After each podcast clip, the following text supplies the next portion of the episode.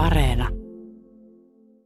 Jos tinttisarjakuvien suomentaja olisi ollut sieni-ihmisiä, toisinaan varsin värikästä kieltä käyttänyt kapteeni Haddock olisi voinut täräyttää taivaalle tyyliin ja senkin korvasienen keitin liemessä marinoidut haisunahikkaat.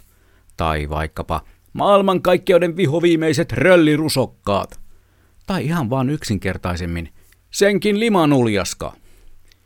Limanuljaska taitaakin jo esiintyä pilkkanimenä ihan ilman Haddockin apua ja esiintyy enemmän kuin epäarvostavana sellaisena puhuttaessa jostain itselle aavistuksen vastenmielisestä inehmosta.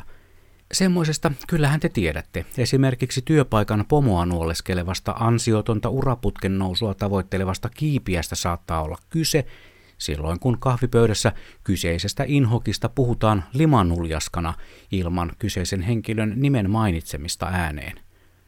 Mutta sienien kahvipöydässä limanuljaska on ihan ok tyyppi, hyvä ruokasienikin, jos kohta liman vuoksi vähän hankala käsitellä.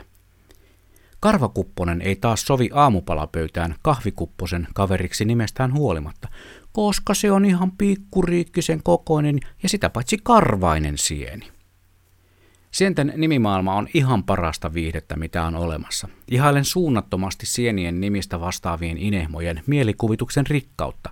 Harvalta kirjallisesti lahjakkaalta sanansäilän heiluttajalta ei irtoaisi moisia, vai mitä sanotte haisunahikkaasta, joka kuulostaa kieltämättä vähän liian pitkään kuumana kesäpäivänä jalassa olleilta tiukoilta nahkapöksyiltä. Mutta ei, sieni sekin on. Haisunahikas.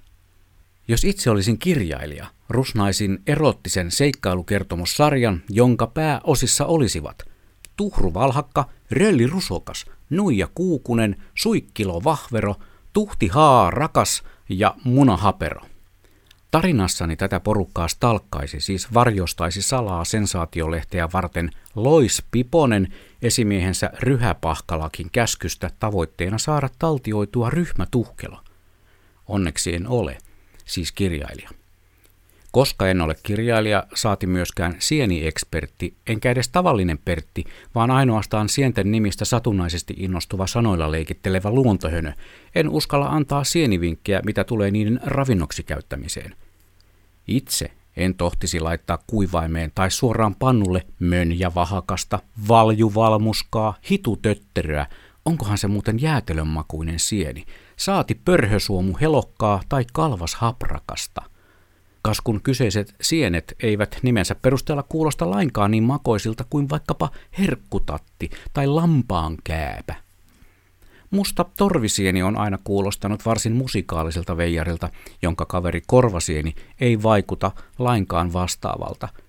Se vaivaako korvasientä koskaan tinnitus jäänee tieteeltä ikuisiksi ajoiksi tihku tympösen verran arvoitukseksi – mutta kovasti minua, oman elämäni haituva hiippua, on jäänyt mietityttämään, ovatko jänön mukulat rusakkonuljaskan syytä. Pitäisikö kääntyä nuhrumyyrän lakkisen limanuljaskan puoleen asian selvittämiseksi?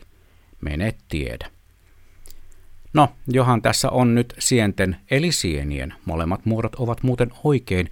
Turha on siis teidän oman elämänne pistehimmihiippojen ryhtyä pilkkuja viilaamaan tästä asiasta – niin siis niistä sienten nimistä on joristu sen verran pitkään, että korissa olevat rikkakarikat ovat jo ihan nukkakalposina.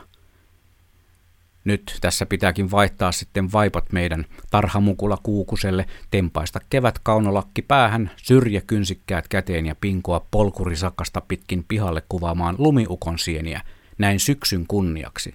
Koska mä voin ja koska se on mun luonto.